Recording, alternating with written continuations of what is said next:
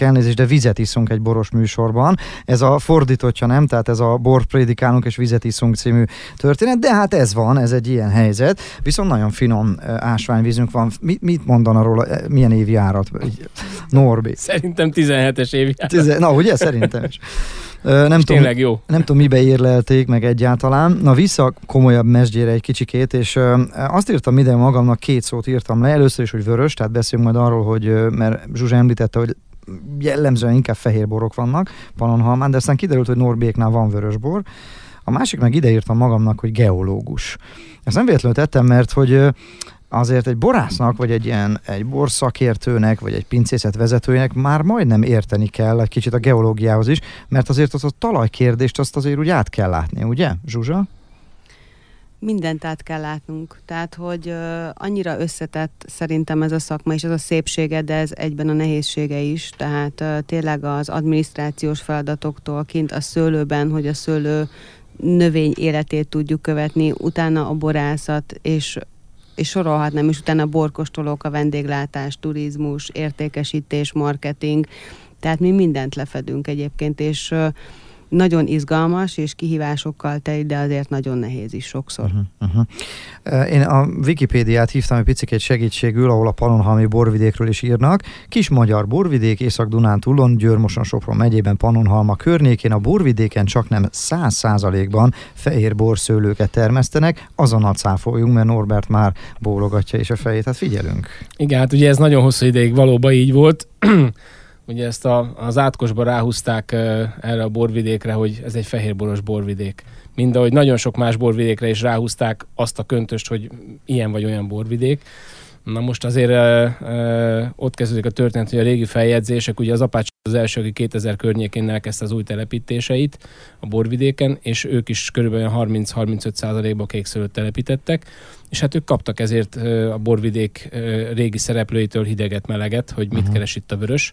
Na most a régi feljegyzések, az apátsági feljegyzések is, meg a hegyközségi feljegyzések, azok ezt abszolút igazolják, hogy a borvidéknek körülbelül 40% a kékszőlő volt. Na most ez hogy van, hogy ahol mondjuk jellemzően fehér bor van, ott, ott nem szeretik a vörös, vagy a fehér, vagy a piros szőlőt, vagy hogy van ez? Nem, hát ugye azt mondják, hogy klimatikusan, meg talaj szempontjából ez sokkal inkább kedvez a fehér boroknak és a fehér szőlő nevelésének, ez a borvidék.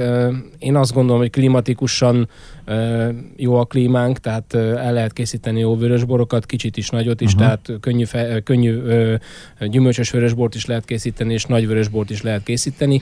Nyilván kicsit máshogy kell a szőlővel bánni, mondjuk, mint villányba vagy szexárdon kicsit több odafigyeléssel, de azt gondolom, hogy el lehet készíteni itt is a vörösborokat, csak nem volt jellemző, és nem volt rá tapasztalat.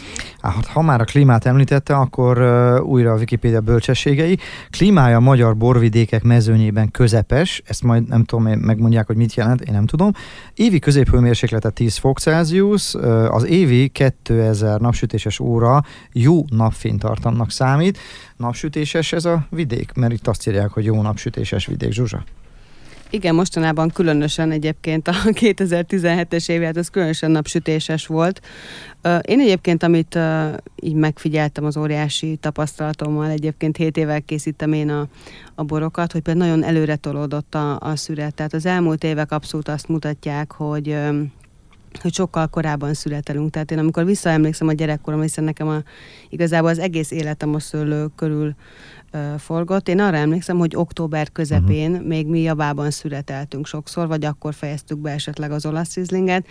Az idei évben is például ö, már szeptember végén minden a pincében volt, úgyhogy ö, nagyon sok ö, napsütés van a Balonhalmi borvidéken is egyébként. Uh-huh. Az, hogy ö, korábban kerül be a bora, nem tudom én, a hordóba vagy a pincébe, az, az, az számít valamit mondjuk a, a minőségét hát, tekintve? érettséget nézünk, hogy milyen érett a szőlő, milyen mustfokkal rendelkezik, milyen savakkal rendelkezik, tehát az alapján döntjük el a szüretet aha, egyébként. Aha.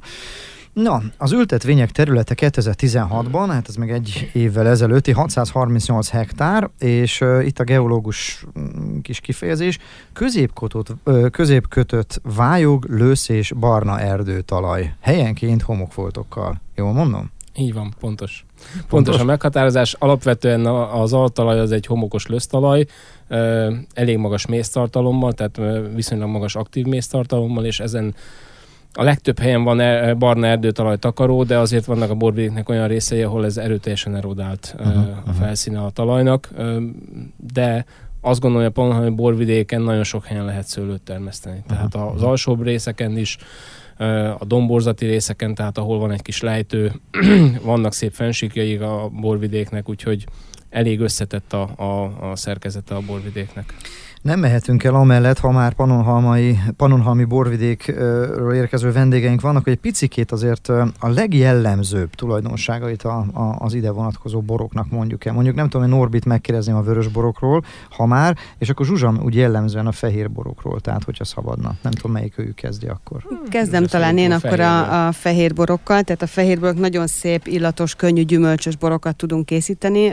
Itt beszélgettünk adáson kívül is, hogy tehát a, a panonhalmi fehérekre abszolút jellemző, nagyon szép a sav szerkezetük, olyan sav szerkezettel rendelkeznek, ami, tehát érezzük, hogy picit savas a bor, de nem, nem karcos, nem, nem kellemetlen.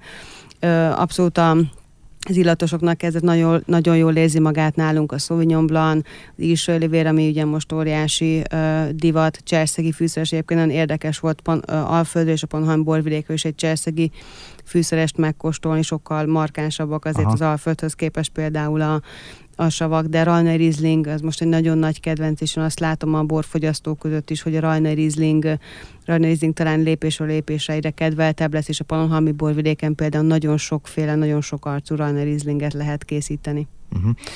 A, amikor valaki Panonhalmára látogat, akkor ott csodálkozva veszi tudomásul, hogy van vörösbor, vagy keresik a vörösbort?